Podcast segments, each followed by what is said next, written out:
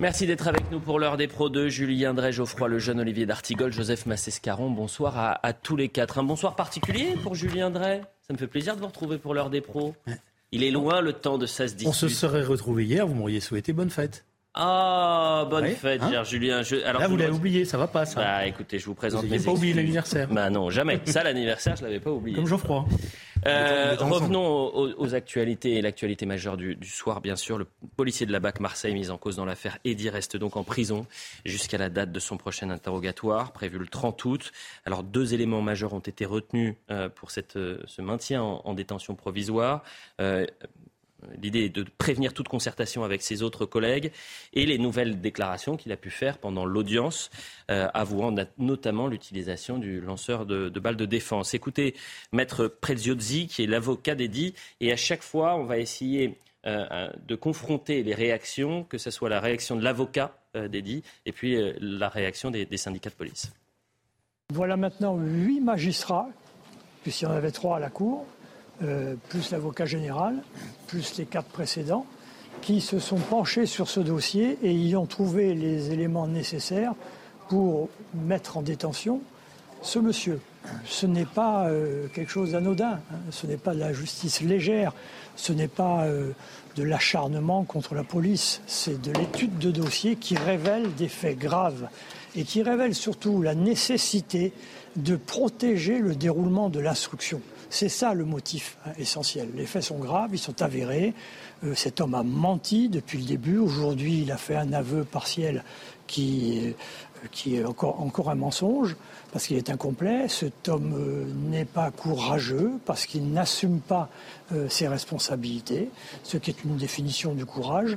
et cet homme va rester incarcéré tant que l'instruction n'aura pas évolué suffisamment pour qu'on y voit plus clair. Donc maintenant, il faut laisser la justice faire son travail.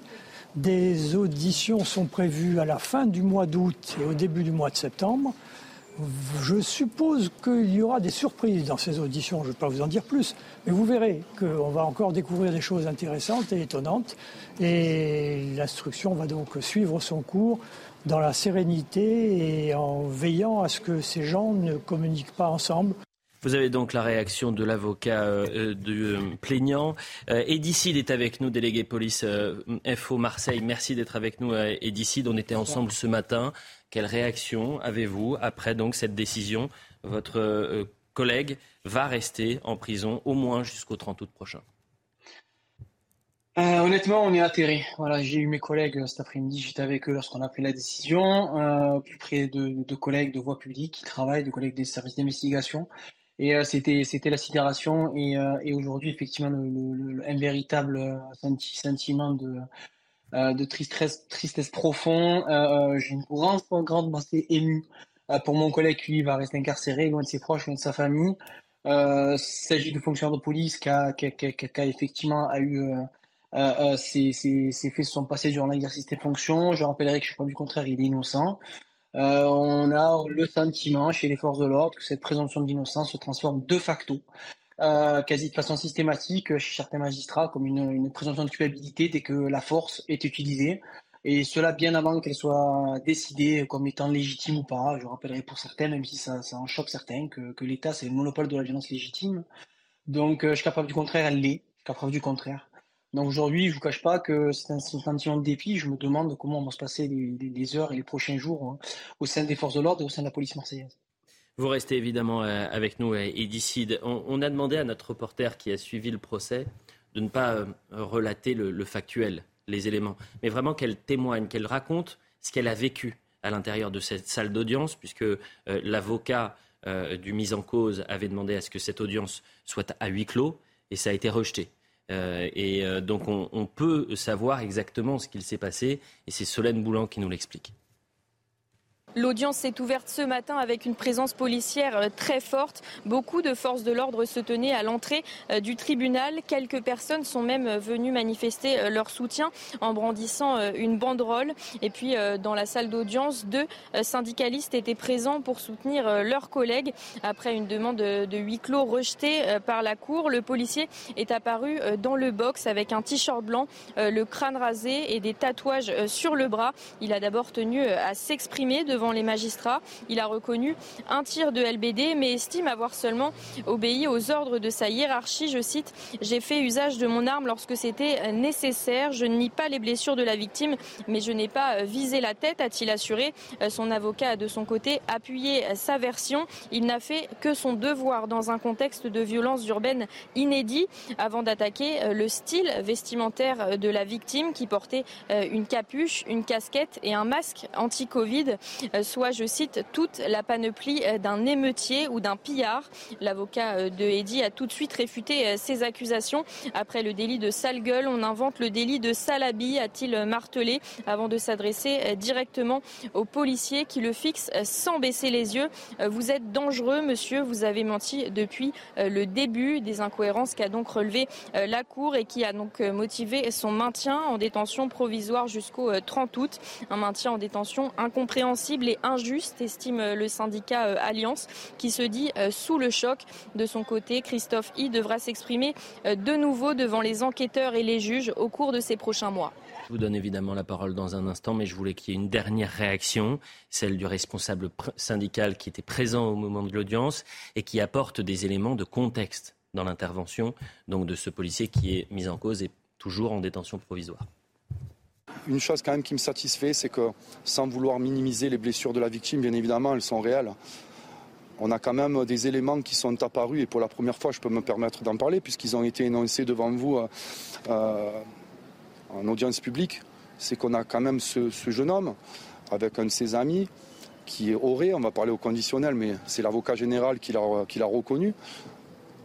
Ce serait euh, vers 2h du matin, 1h55 ou quelque chose comme ça circuler euh, pédestrement dans des rues à feu et à sang, à quelques dizaines de mètres euh, de magasins qui étaient pillés et avec le visage dissimulé à minima par une casquette et par une capuche.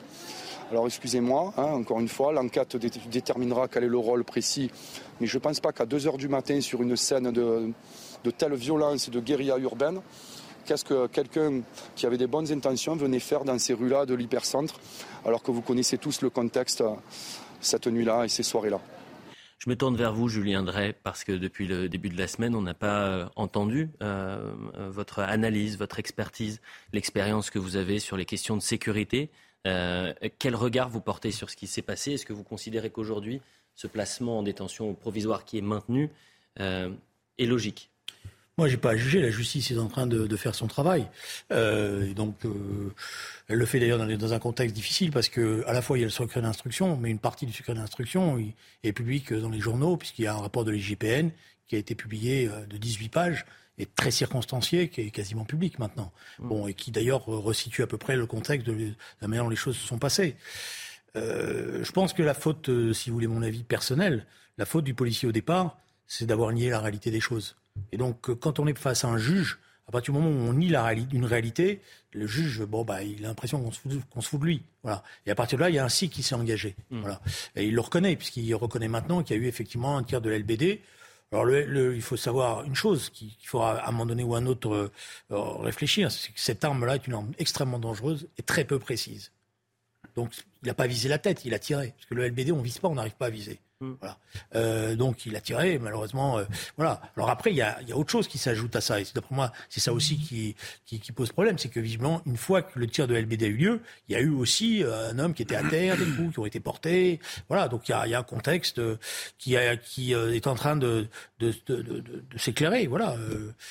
Euh, donc euh, c'est pas c'est pas simple, je dirais. Mais ah la justice, loin la, loin d'être simple. Elle est confrontée aussi à une réalité. Et on vient d'avoir deux euh, temps extrêmement importants qui confrontent la police et la justice, l'affaire Naël et l'affaire donc désormais Eddy, où à chaque fois il faut toujours préciser que le temps de l'émotion n'est pas le temps de l'enquête et que à force qu'il y ait cette enquête, on découvrira des choses à charge ou à décharge. C'est toujours la même chose, mais c'est tellement plus complexe qu'un euh, lynchage en règle ou euh, qu'un euh, un, meurtre froid et, voulu par un, policier. Ça sert à rien de, répéter ça. Elliot, vous le dites tous les jours que quand on commente ce genre d'affaires, et, en réalité sur ce plateau et sur cette chaîne, c'est parfaitement respecté en règle générale.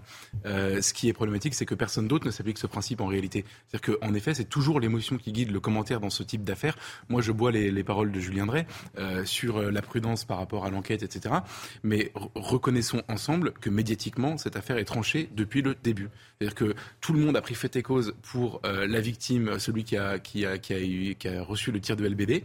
Personne n'est choqué de, du traitement qui est réservé à ce policier. Il y a un vrai débat sur la, détention provisoire. Il y a un débat tout le temps sur la détention provisoire, qu'il s'agisse de délinquants ou de policiers d'ailleurs. Et en l'occurrence là, il y a un vrai débat est-ce que sa place est en prison à l'heure où on parle? Est-ce qu'il représente un danger? Est-ce qu'il y a réellement un risque euh, qu'il se, qu'il se euh, Je vous ai donné hein, les deux éléments. Hein. Il est maintenu en détention parce qu'ils euh, veulent prévenir toute concertation avec ses autres collègues. Et le fait que, et c'est ce que disait Julien, mhm. il ait changé de, version entre les, premières heures et cette, cette audience ce matin fait qu'il y a ce, ce, ça suffit à expliquer. En fait, en la décision Mais, mais il faut, je, termine juste d'un mot en disant prenons en compte aussi l'immense malaise dans la police que cette décision génère. C'est-à-dire que ce sont des gens dont le métier est de faire, euh, en dernier ressort, usage de la force. En l'occurrence, c'est ce qui s'est passé. Peut-être pas à propos, l'enquête le dira, mais c'est ce qui s'est passé. C'est un monsieur qui a fait son métier. C'est pas de l'acharnement a priori, il est dans un contexte d'émeute, etc. Et eux, les policiers français, le font tous les jours, en tout cas sont amenés à le faire potentiellement tous les jours. Et ils voient le traitement qui pourra leur être réservé s'ils le font et que ça dégénère et que le parti des médias euh, décide de trancher l'affaire avant qu'il y ait un jugement. Et, mais je comprends tellement leur désespoir. Je comprends tellement. Pardon, Joseph. Non, non, mais euh, non, je, voulais juste revenir, mais enfin, Elliot l'a assez, euh, souligné, c'est-à-dire que euh, le fait qu'il ait un changé de version explique, si on ajoute à cela la possibilité qu'il que sa version ensuite après il contacte telle ou telle ou telle personne, ça suffit évidemment à le mettre dans la situation juridique où il est aujourd'hui. Un juge, ça suffit. Ça de toute manière, que ce soit que ce soit un policier ou pas un policier. Euh, je, suis, je suis très gêné aussi parce que euh, il y a tellement des éléments qui, qui arrivent et qui interfèrent.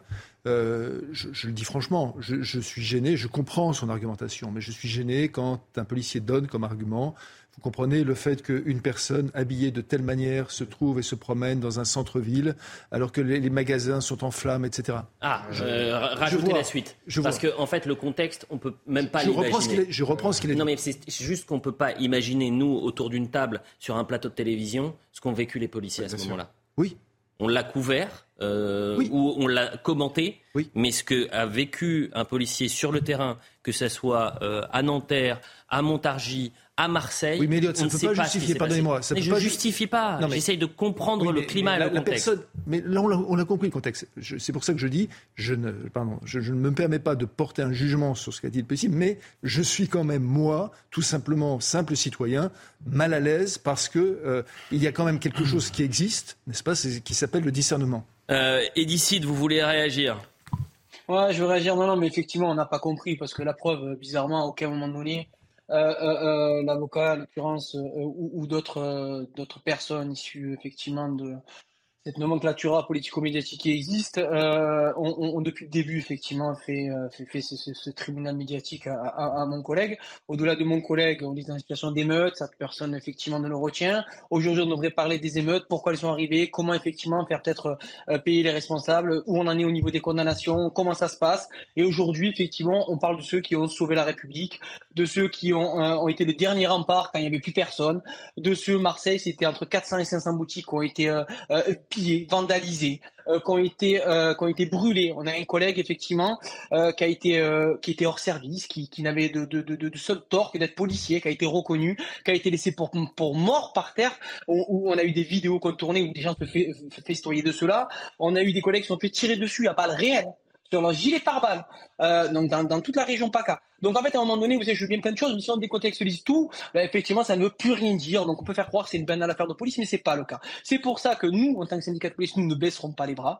Et c'est pour ça que nous allons effectivement pouvoir aller voir un grand nombre de, de, parlementaires pour essayer de faire infléchir la loi, de la faire effectivement démocratiquement parlant, quand nous sommes des, policiers républicains, pour mettre en place effectivement une protection fonctionnelle du policier, pour que euh, demain ce cas de figure ne se présente plus ou, ou, ou définitivement ou définitivement très très peu, euh, pour que euh, on ait aussi effectivement des magistrats qui sachent de quoi ils parlent, des magistrats d'exception qui tournent avec la police, qui viennent voir comment ça fonctionne, qui soient même présents dans le cas d'émeute le cas échéant si besoin, pour voir un peu ce que l'on dit au quotidien, parce que c'est facile possible d'avoir un avis aussi clivant, comme depuis le début d'ailleurs, lorsque on était peu ou pas là. Moi, j'ai eu on a eu 900 collègues qui ont été baissés au niveau national, 900 collègues. On, a eu des collègues qui ont pris tous les risques, qui ont fait des vacations de 13 à 17 heures d'affilée, qui sont remis sur des repos. Eh ben, moi, je me pose la question de quel sera l'état des troupes et les motivations de mes collègues lors des prochains événements de, de, guérilla urbaine qu'on connaît. Ce que vous dites et ce que vous rappelez sur les conditions extrêmement difficiles de l'exercice du métier, d'autant plus dans le cas de ces émeutes urbaines, est juste. Mais moi, je pense que les syndicats de police auraient aussi intérêt, dans le, cas de l'affaire Eddy, euh, de, reconsidérer pour partie leur, discours, leur stratégie, parce que l'information du jour, l'information du jour, c'est que le policier qui est placé en détention provisoire est revenu sur ses premières déclarations où il disait au début je n'ai aucun souvenir et je ne me reconnais pas sur euh, la vidéo. Il dit donc qu'il y a un tir de LBD. Je suis d'accord avec ce que dit Julien. Reste qu'un tir de LBD, c'est tendu ou pas. Si c'est véritablement à 3 mètres et un tir tendu, c'est en effet une arme de destruction terrible. On voit d'ailleurs les images. D'ailleurs, une pensée pour les paroles d'Eddie, qui a eu des paroles excessivement mesurées, qui auraient pu basculer dans une haine indescriptible. Ce n'est pas le cas. Et on l'a vu, et on l'a vu au moment des Gilets jaunes. Et euh, On l'a beaucoup vu au moment des L'autre élément, c'est que quand huit magistrats au total disent que la détention provisoire se justifie dans le cadre de l'évolution de l'enquête et jusqu'au prochain rendez-vous judiciaire fixé au 30 août, c'est que très certainement cette décision est motivée pour des raisons euh, d'enquête.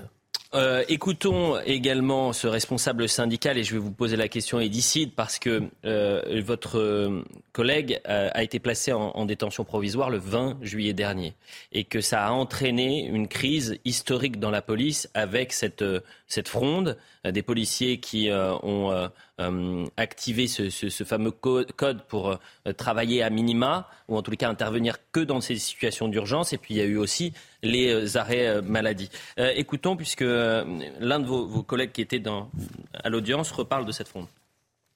Policiers, je ne cesse de le répéter, ce mouvement d'arrêt maladie, encore une fois, les policiers sont épuisés, ceux qui se sont mis en arrêt maladie. Pour la majeure partie d'entre eux, je ne conteste pas, je ne nie pas un soutien, un élan de solidarité. La majeure partie d'entre eux sont malades, et n'étaient pas et ne sont peut-être pour certains toujours pas en état de, retravailler sur la voie publique dans les conditions que vous connaissez. Donc j'ai aucun message à leur faire passer parce, tout simplement parce qu'ils sont responsables. Le seul message que je pourrais leur donner, c'est quoi qu'il arrive, l'Alliance Police Nationale les soutiendra. Écoutez, à chaud, j'ai aucune idée sur. Euh, j'imagine déjà euh, que mes collègues dans l'état qui sont, c'est-à-dire le même état que moi, celui que je vous ai déjà évoqué, de déception et de tristesse. Maintenant, je ne les ai pas encore eus au témoignage, mais j'imagine déjà quelle va être la nature de leur réaction la tristesse, la peine, l'incompréhension, la colère, pour certains la colère. Ça rejoint ce que vous avez dit au tout début euh, de l'émission Edicide, puisque vous parliez de sidération et de peine. Euh, là, il parle de déception, de tristesse. Lorsqu'il a été placé en détention provisoire, les syndicats ont réagi euh, en communiquant en disant, puisqu'il est placé en détention provisoire, on se mobilise. Donc la question qu'on se pose ce soir, c'est est-ce qu'il faut imaginer une nouvelle fronde des policiers? Écoutez, euh, au syndicat UTGP Police, euh, chaque, chaque, euh, chaque syndicat a sa, vision des choses. La nôtre, c'était d'encadrer de, ces témoins euh, état de sidération. Nous avons décidé au niveau national de lancer effectivement cette grève de l'initiative, euh, euh, non pas effectivement pour empêcher les Français qui nous soutiennent à hauteur de 70%, je le rappelle, c'est important de le préciser quand même. Aujourd'hui, ce qui, les Français soutiennent leur police avant toute chose. Quoi qu'on en dise, elle en déplace effectivement à, à, certains bien-pensants. Donc, donc nous avons décidé effectivement de, faire cette grève de l'initiative. Donc nous sortons que sur appel 17, que sur réquisition pour protéger les personnes et les biens. Et effectivement, nous sommes des policiers républicains qui aujourd'hui l'appliqueront. Maintenant, concernant les arrêts maladie, vous savez, c'est toujours pareil. Euh, il faut avoir l'humilité de se dire que c'est un mouvement qui est syndical. Aujourd'hui, euh, euh, c'est compliqué de savoir vers quoi ça se dirigera. Ce qui est certain, c'est que c'est des centaines, voire des milliers de médecins qui ont décidé cela. Aucun médecin à l'heure actuelle n'est encore encarté dans un syndicat de police quel qu'il soit. Mhm. On en dépèse au plus grand nombre. Donc, ce qui est sûr, c'est que moi, j'ai vu un certain nombre d'arrêts maladie. C'était, c'était généralisé, dépression, burn-out. Oui.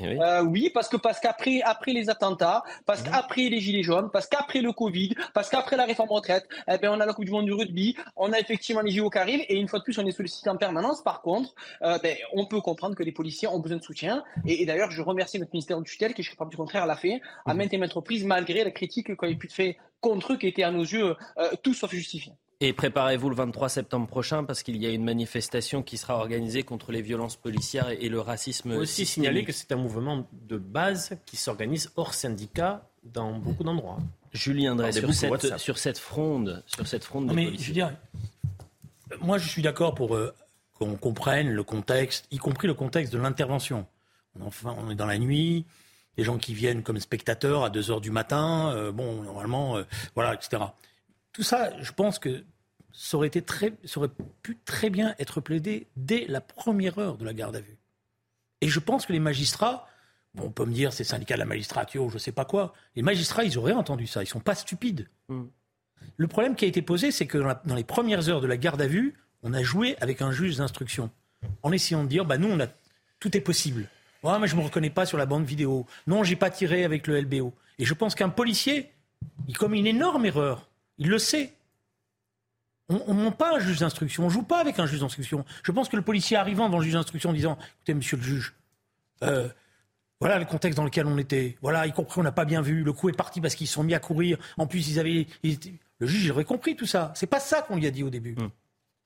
Euh, mais c'est un. Pardonnez-moi, hein, c'est un vrai problème. Je suis désolé d'intervenir. Euh, ce que je crains, ma, crainte, mais vraiment profonde que je, que je ressens, c'est que tout, tout ce qu'a dit monsieur, je souscris. Tout, ce qu'il a dit, je, suis d'accord avec lui. D'ailleurs, nous sommes tous autour de cette table d'accord avec lui. Ma crainte, c'est que si jamais il s'avérait que les exactions commises par le policier ont effectivement été commises, à ce moment-là, l'ensemble de ce discours qui est totalement légitime se trouverait discrédité. Est-ce que c'était le bon Est-ce que vous voulez vous dire Est-ce que c'est le bon est-ce que c'est le bon combat? C'est une question qu'on s'est posée en début de semaine, mais, le choc post-traumatique, pardonnez-moi. Je vais aller plus loin. On peut comprendre l'angoisse. Je veux dire, les policiers, ça fait des heures et des heures. Ils, ne savent pas qu'ils ont en face d'eux. Ils voient des gens en plus, ils leur demandent de s'arrêter, qu'ils mm. se mettent à courir. Et ils ne savent pas ce qu'ils ont. D'ailleurs, ils savent pas si les gens n'ont pas des cocktails Molotov, n'ont pas des armes, n'ont pas des cailloux, etc. On peut comprendre tout ça. En plus, il est 2 heures du matin, ça fait 6 heures ou 7 heures, etc. Tout ça, tout ça est compréhensible. et moi, je pense, mm. je pense que l'erreur, et là, les syndicats policiers, il faut qu'ils fassent attention. Mm. L'erreur, c'est de donner le sentiment que le policier, il, peut tout se permettre. Non, au contraire, il doit être exemplaire. Euh, je pense qu'en étant exemplaire, il se serait protégé. Bon, la publicité, on remercie euh, Eddy On se retrouvera peut-être demain matin, euh, cher Eddy, pour faire un, nouveau point et, peut-être prendre le pouls du côté des, collègues pour savoir comment ils souhaitent poursuivre ou non cette, cette, potentielle, cette potentielle fronde. On va parler des émeutes dans un instant. Restez avec nous pour la suite de l'heure des pros. Quasiment 20h30 sur CNews. Mathieu Devez pour le point sur l'information. Mathieu, bonsoir. Bonsoir Elliot, bonsoir à tous. Dans l'affaire Eddy, la justice décide de maintenir en détention provisoire le policier. Ce fonctionnaire de la BAC est soupçonné d'avoir gravement blessé le jeune homme de 22 ans. C'était en marge des émeutes à Marseille. Lors de son audition, le policier a reconnu avoir effectué un tir de LBD à une reprise la nuit des faits. La panne à l'aéroport d'Orly a pris fin après plus de 12 heures de perturbation. Elle a touché le système de traitement des bagages du terminal 4 de l'aéroport. En pleine période de vacances, le dysfonctionnement a provoqué de nombreux retards. Environ 10 000 passagers ont été affectés. Enfin, pourra-t-on se baigner dans la Seine à l'issue des JO de Paris l'année prochaine? La ville continue d'assainir le fleuve pour relever le défi. Un chantier qui passe notamment par le traitement des eaux usées. Ces équipements ont été instaurés au niveau des stations d'épuration de Valenton dans le Val-de-Marne et de Noisy-le-Grand en Seine-Saint-Denis. Cher Mathieu, euh, merci pour le point sur l'information. Parlons des émeutes à présent. Le président de la République hier expliquait que les émeutes n'avaient pas de rapport avec euh, l'immigration. Euh, Thibault de Montbrial, avocat au barreau de Paris, président du Centre de réflexion de sécurité intérieure, lui a répondu dans les colonnes du Figaro. Voilà ce qu'il dit. Les multiples attaques contre les symboles matériels, mairies, écoles, services publics, humains, forces de sécurité et élus, signent d'une haine de la France désormais ouvertement omniprésente dans une partie de notre société. C'est un long texte hein, et je vous donne vraiment les, les éléments euh, les plus importants. Nier la dimension migratoire et ses conséquences culturelles, ethniques, religieuses sous-jacentes aux émeutes de 2023 et plus largement à, à la violence qui s'est installée en France, c'est s'interdire de réfléchir à la façon dont nous pouvons encore changer de trajectoire.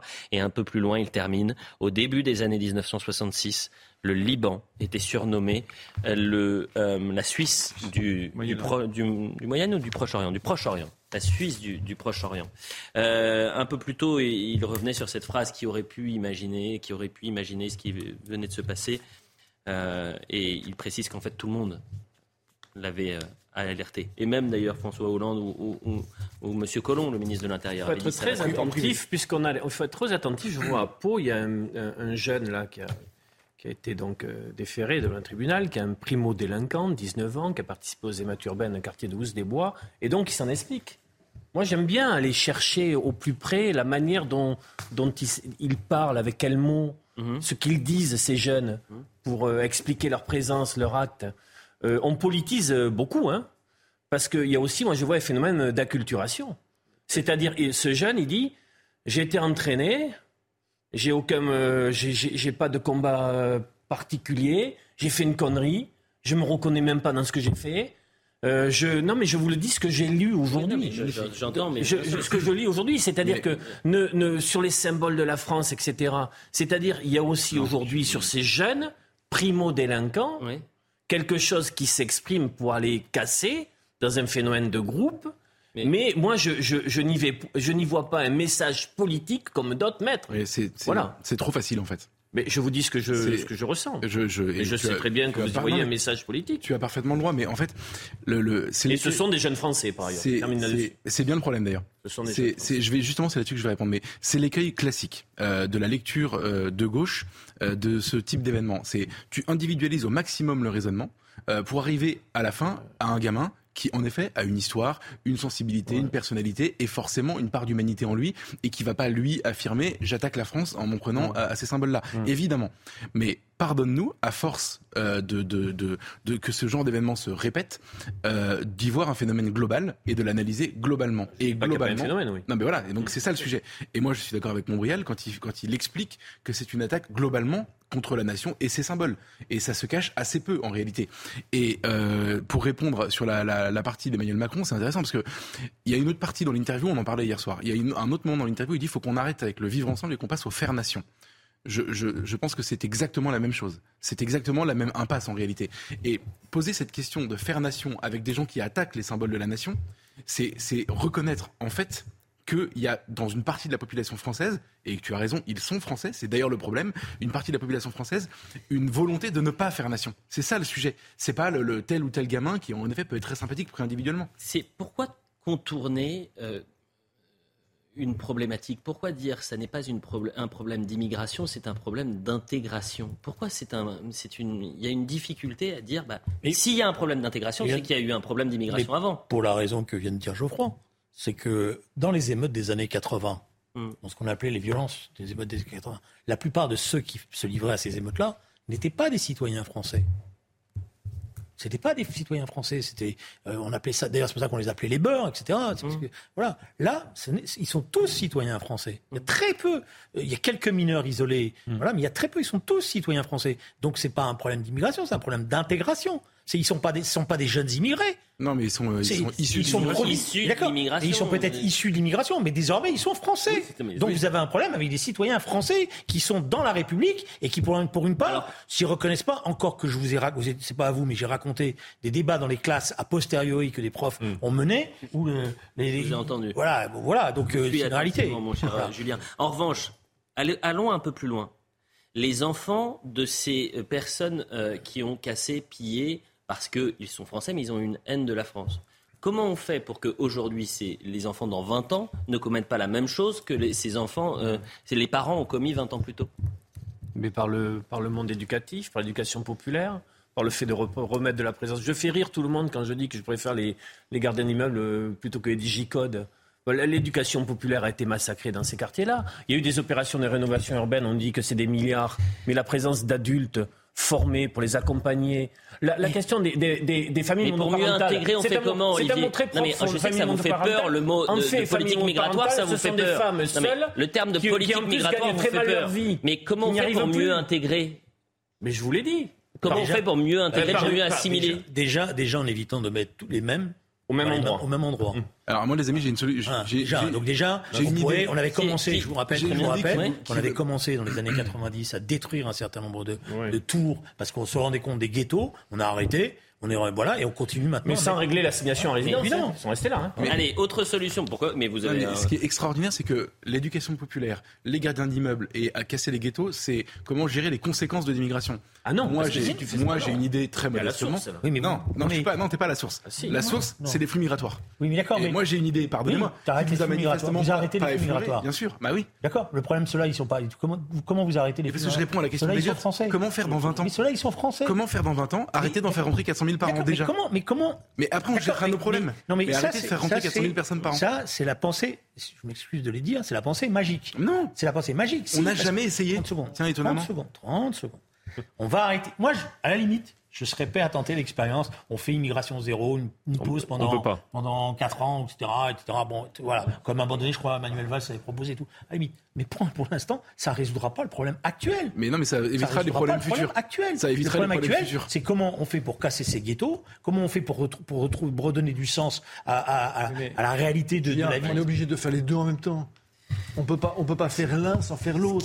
C'est juste pas possible. Ce que je trouve perturbant, c'est qu'il y a 70% des Français qui attendent juste une chose, c'est de euh, prendre en compte qu'il y a un souci dans la politique migratoire. Ça ne veut pas dire de fermer complètement les frontières. C'est de dire que peut-être divisé par euh, je ne sais combien d'ailleurs, mais drastiquement pour que les personnes qui viennent soient intégrées, assimilées et arrivent avec une idée d'aimer euh, le territoire dans lequel ils sont. On parle d'immigration. Mais non, mais quelle immigration, quel accueil, quel Sauf que pour l'instant, le diagnostic des émeutes, les gens disent c'est pas l'immigration, c'est l'intégration. Bah, mais oui, parce que c'est le cas. Parce que c'est c'est factuellement. Donc on parle pas la même langue. Ce sont des jeunes Français. Vous voulez qu'on parle d'immigration, j'ai pas de problème. Alors on va parler de Madame, Madame Mélanie en Italie. Elle y arrive toute seule? Ça, fait six mois qu'elle non, non, non, non, ah ça y est, maintenant c'est six mois. Non, je connais un grand homme qui m'a dit pour Papendia, je vais attendre avant oui, de juger sur pièce. Bon, d'accord. Alors, ok, ce soir on note que vous dites que vous prenez encore six mois pour juger Madame Mélanie. Moi je vous, dis, je vous dis, je vous dis, qu'elle elle va être obligée, et d'ailleurs c'est hmm. très intéressant. Pourquoi elle va être obligée d'en appeler à une coopération européenne, l'Europe de la Méditerranée, pour arriver ah à gérer cela, parce qu'elle peut pas y arriver toute seule. mais donc, la pensée magique, ça marche pas. Non, mais attendez, attendez. parce qu'elle prend le mur du réel. C'est pas parce qu'elle ne peut pas y arriver toute seule, c'est parce que les subventions que l'Union européenne accorde à l'Italie seraient coupées si elle y arrivait toute seule. Non, mais, c'est d'abord la première raison. C'est d'abord la première des raisons. 30 secondes. Joseph, elle a dit elle-même, c'est pour ça qu'elle fait la conférence avec la Tunisie, avec, et, même, et on l'a reproché même à la France de Payette. Elle dit Je ne pourrai pas y arriver s'il n'y a pas une coopération. Elle dit elle-même parce que si elle reconnaissait qu'elle est suspendue aux subventions européennes, elle, elle montrerait par là même que la souveraineté dont elle se réclame, eh ben, c'est bidon. Et soyons elle le savait avant. Son et ensuite on avance, s'il vous plaît. Un dernier mot avec Geoffroy. Un dernier mot, soyons honnêtes. 30 secondes. Pourquoi elle n'y arrive pas Parce qu'elle est, parce qu'elle est, parce qu'elle est piégée par l'Union européenne à cause de la question financière dont parlait Joseph. et attends, attends. À ce moment-là, elle va sortir de l'Europe. Et mais attends, mais justement, hein c'est la question qui est posée. le seul pays, le, non, parce qu'elle a compris non, avec l'Angleterre. Alors voilà, j'adore cet argument. Le seul pays qui réussit à avoir la souveraineté en matière de, de politique migratoire, c'est le Danemark. Pourquoi? Parce que au moment d'entrer dans l'Europe, il a négocié de ne pas être sujet aux mêmes choses que nous. Je veux dire, c'est même pas que ça le sujet. Le sujet, c'est qu'on est en train de vivre, et c'était la déclaration prophétique de euh, Nicolas Sarkozy qu'on répète souvent ici, c'est la crise migratoire. Elle n'a pas commencé, elle va commencer dans les années à venir. elle est demain avec l'Afrique et que les flux juste donner jamais été aussi Je voudrais juste donner une petite information à Geoffroy, c'est que le Danemark, en ce moment même, est en train de renégocier des quotas migratoires parce qu'ils ont des problèmes de main-d'œuvre. Eh bien, écoutez, très bien. Prenons les mesures des sociodémocrates danois et voyons si on peut les installer en France. Je ne suis pas sûr que la gauche euh, républicaine et sociale, bien sûr, euh, accepterait cela. Parlons d'une autre affaire. Non, mais je vous donne un fait, vous voulez pas tout de suite, vous essayez de le contourner. pas du tout. Mais attends, le prendre. Voilà. Ils ont tellement... le, patronat danois a interpellé le gouvernement ces dernières semaines en disant nous avons un problème aujourd'hui, nous sommes obligés de retrouver des quotas. C'est bien. Donc, est-ce qu'on peut parler donc l'esclavage. D'un ah, autre. D'accord, mais. Ah oui, mais vous à ce moment-là, maintenant que vous allez diriger. Moi, je suis pas de gauche, mais c'est quand même t'insurger. Pas de je vous demande pas d'être de gauche, vous faites ce que vous voulez. Non, mais Julien, en tant que de gauche, vous devriez. Maintenant, vous allez diriger un grand journal influent, vous allez mener une campagne pour que les salaires augmentent dans ce pays et qu'il n'y ait pas des salaires de misère. Vous allez mener campagne pour qu'on ferme les chantiers où il y a des travailleurs en situation irrégulière. Vous allez mener campagne pour que dans les restaurants où il y a des dizaines et des dizaines de travailleurs qui sont en situation clandestine, là, alors à ce moment-là, ça sera cohérent. Mais et là, les femmes qui prennent le RERB du petit matin, hein. qui, élèvent, qui élèvent seul leur, euh, leur enfant, dont on a rendu hommage pendant le Covid et le confinement, puissent mieux gagner leur vie. Moi, je pense que ça, avance, ça réglera si beaucoup de choses. Parlons de ce... parce que moi, je suis parfaitement d'accord avec tout ça. Hein. Parlons de ce drame, s'il vous plaît, qui a été euh, relayé ce matin dans le Parisien. Et cette question qui est d'ailleurs terrifiante. Est-ce que la justice a refusé de protéger Adjira? C'est une femme qui a été retrouvée morte le 21 juillet dans le Val d'Oise. Elle avait auparavant porté plainte contre son mari et demandé une ordonnance de mesures de protection. Euh, son avocate a témoigné et a réagi à notre micro. Je vous propose de l'écouter et elle revient sur les, sur les faits. Adjira avait déjà porté plainte le 10 janvier. Elle porte plainte pour euh, les violences conjugales qu'elle subit depuis, depuis un long moment. Euh, et cette plainte ne trouvera pas de suite. Donc, donc c'est vrai que c'est à nouveau un cas de, féminicide où malheureusement on constate que la justice avait été euh, alertée, qu'une demande, euh, un appel à l'aide de la victime avait, avait été effectué, puisqu'elle s'était rendue dans un commissariat. Elle a poussé la porte d'un commissariat pour dénoncer ce qu'elle vivait dans le huis clos familial. Derrière sa plainte, il se passe rien. En revanche, euh, fin avril, elle saisit le juge aux affaires familiales d'une demande d'ordonnance de protection. Donc ça, c'est une procédure civile où elle demande euh, à ce que euh, des mesures soient prises pour la protéger, et notamment, alors une interdiction pour Monsieur d'entrer en contact avec elle, hein, ce qui aurait permis de, de, la protéger, et puis aussi bah, d'avoir la garde des enfants pour qu'ils puissent eux aussi être à l'abri. Et puis les enfants constituent un petit peu euh, l'outil euh, qu'utilisait euh, monsieur, qu'utilisait l'auteur pour... pour exercer sur elle ce contrôle et ces violences psychologiques permanentes, puisqu'il lui disait si tu pars ou si tu parles, tu ne reverras pas tes enfants. C'est une affaire qui est absolument terrifiante, parce que j'ai le souvenir que les violences faites aux femmes et les, était une grande cause du quinquennat précédent. Euh, que euh, au gré des semaines, on se rend compte que les chiffres ne cessent d'augmenter, malheureusement. Je ne dis pas qu'il rien n'est fait, bien sûr, hein. mais je vois que par rapport à nos voisins espagnols, on est bien loin du résultat et des ambitions qui étaient mises sur la table. Et puis il y a une autre question qui se pose, c'est dans ces cas-là, est-ce qu'il doit y avoir une enquête qui est faite pour déterminer les failles dans ce dossier? Si on fait des enquêtes lorsque, euh, par exemple, les policiers euh, fautent Est-ce que quand il y a euh, des juges ou, quand c'est au civil, les administrés qui, qui fautent, est-ce qu'il faut une enquête là-dessus L'Espagne a en effet obtenu des résultats spectaculaires, mais en mobilisant les moyens. Les associations aujourd'hui en France de lutte contre les violences faites aux femmes parlent de la nécessité de mobiliser un milliard. Et il y a eu une bataille idéologique et culturelle en Espagne pour poser cette question-là au cœur de la société, au cœur des familles. Première chose. Deuxième chose, les acteurs de, de, ce sujet-là, malgré le continuum de, féminicide, disent qu'il y a quelques progrès, il faut les noter, malgré cette actualité terrible. Par exemple, sur l'accueil en commissariat, mhm. où il y a eu des, il y a, des retours plus positifs sur bien où ça se passe, mais avec toujours, comme je vous l'ai dit, ce, ce nombre de féminicides année après année, alors que c'est érigé en grande cause nationale. Donc il y a quelque chose qui coince. La réponse de la justice, elle tombe euh, le 2 mai hein, sur l'ordonnance de protection qui est refusée. Euh, dans les motifs de cette décision que le Parisien a pu euh, consulter, le tribunal invoque l'absence de violence et de danger actuel vraisemblable. En fait, il faut quoi de plus? C'est-à-dire qu'on n'a pas écouté la, on n'a pas écouté la dame. exactement, Julien. On n'a pris pas, on a, c'est un choix. Mais je pense qu'il doit y avoir une enquête. Du, la chancellerie doit diligenter une enquête. Vous avez raison, mais je crois que c'est possible d'ailleurs. Oui, c'est pas que c'est possible. C'est normalement ça doit être fait. Mm. Dans une situation comme ça, il doit y avoir une enquête. Et les résultats de cette enquête doivent être rendus publics par, par, le, par le, garde des Sceaux. Qu'on est malheureusement dans, dans, dans cette... Dans, Là-dessus, vous avez raison, c'est on est dans un monde qui, pour l'instant, ne prend pas encore assez en considération la parole des femmes. en fait, des victimes tout court. Hein.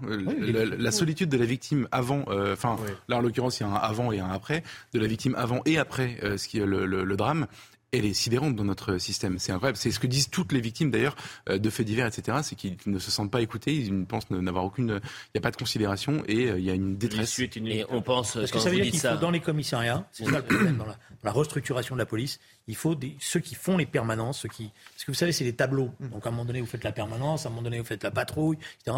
Il faut des personnalités, des, dédiés, dédiés, qui aient l'expérience, qui aient la formation, qui aient la capacité de, de voilà, ça vient pas spontanément. Et quand vous avez en plus euh, des bousculades parce que vous n'avez pas assez de fonctionnaires pour, voilà, vous savez après, il y, a des questions fondamentales. Euh, après la pandémie, juste après, la logique aurait été justement de s'interroger en disant il va y avoir, il risque d'y avoir de plus en plus de, de féminicides. C'était l'évidence. Des, personnes, des, personnes, des personnes ont alerté. Parce que là, il y a une forme de tension et de violence sociale qui est celui de la lâcheté qui s'exerce contre les femmes. Donc ça, c'était quelque chose. Et il y a un certain nombre de sociologues d'ailleurs et de démographes qui ont, qui ont alerté sur ce point. il, y a, il, y a, à peu près une, vingt, oui, il y a une bonne vingtaine d'années, euh, je me souviens, avec notamment Moïse Safran, Domnac, on avait rencontré Simone Veil et on lui avait dit en gros, bon, bravo, madame, ce que vous avez fait pour les femmes, etc. Maintenant, il y a un grand pas qui est fait. Et elle, évidemment, comme elle le fait, elle nous a renvoyés dans les cordes avec un mouvement de colère, parce que c'est une femme aussi de colère, et elle nous a dit, mais vous n'avez rien compris. Vous n'avez rien compris. Parce que le combat est continué. Parce que le combat et maintenant que c'est Et moi, ce que je crains, et rien n'est jamais et moi, ce que je crains, c'est que dans 20 ans, et nous y sommes, c'est que dans 20 ans, pas, une femme ne puisse pas, par exemple, se promener, comme je le dis souvent ici, librement dans la rue, sans, sans courir le risque d'être agressée. Euh, Geoffroy, vous parliez de ces familles euh, qui euh, se sentent oubliées et qui vivent une injustice. pensons demain à la famille Denzo, qui va donc euh, enterrer ce jeune garçon de, 15 ans qui a été tué à, coups de couteau euh, dans l'indifférence d'une partie de la classe politique et médiatique dans le village de La Haye-Malherbe. Ce sera demain à 10h, les obsèques. Et dont l'avocat disait, je crois, en début de semaine sur votre plateau, Elliot, qu'il n'avait aucun élément sur la procédure. oui, il ne sait pas comment ça se passe. n'existe pas dans la procédure. Est-ce que vous voulez qu'on termine cette émission peut-être par quelque chose d'un peu plus, disons, léger? Puisque un sondage datant de 2020 indiquait qu'un quart des Français disaient avoir réduit leur consommation de viande. J'imagine Sandrine Rousseau qui nous regarde ce matin, qui, euh, ce soir, pardon, qui a peut-être une, une, goutte de sueur qui est en train de perler sur son visage, puisque la consommation de viande est en hausse en 2022.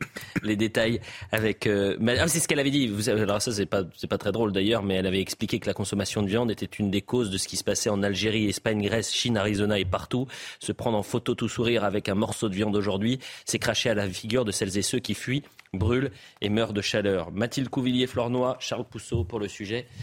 Plus en plus de viandards. 85,2 kg de viande, c'est la consommation moyenne d'un Français en 2022. C'est 0,5% de plus qu'en 2021. Pourtant, dans cette boucherie de l'Ouest parisien, ce gérant constate une baisse de la consommation de la part de ses clients que les gens consomment le plus actuellement, c'est les produits qui coûtent le moins cher.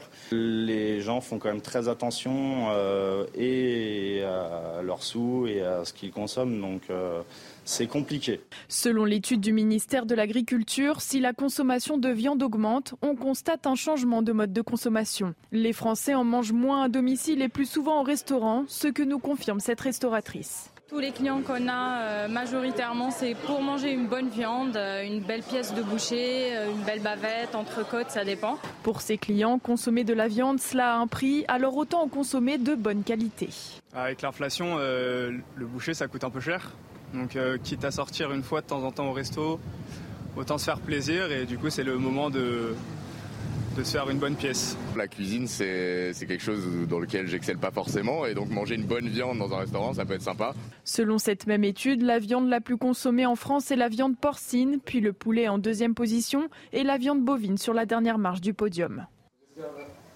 C'est quand même assez intéressant de voir que euh, aujourd'hui on s'attaque aux, viandards. Rappelez-vous euh, Fabien Roussel qui avait dit un bon verre de vin, une bonne viande, il avait été euh, cloué au pilori par, par, les verres. Oui, mais sa compagne a décollé comme ça. Hein. Bah, comme quoi bah, Comme quoi ça commence par la pomme et ça passe par le, verre de vin et, et ensuite la, viande. Qui consomme de la viande autour de ce plateau? Mmh. Mais moi j'ai été plutôt convaincu par Gilles William. Qu'est-ce qui ah qui est effectivement qu'on embrasse Julien parce que il est euh, effectivement il n'en mange pas. Non, il en mange très peu. Très, Moi, il faut, il faut réduire sa... plus, je suis de plus en plus. Il faut réduire sa consommation. Il faut réduire sa consommation.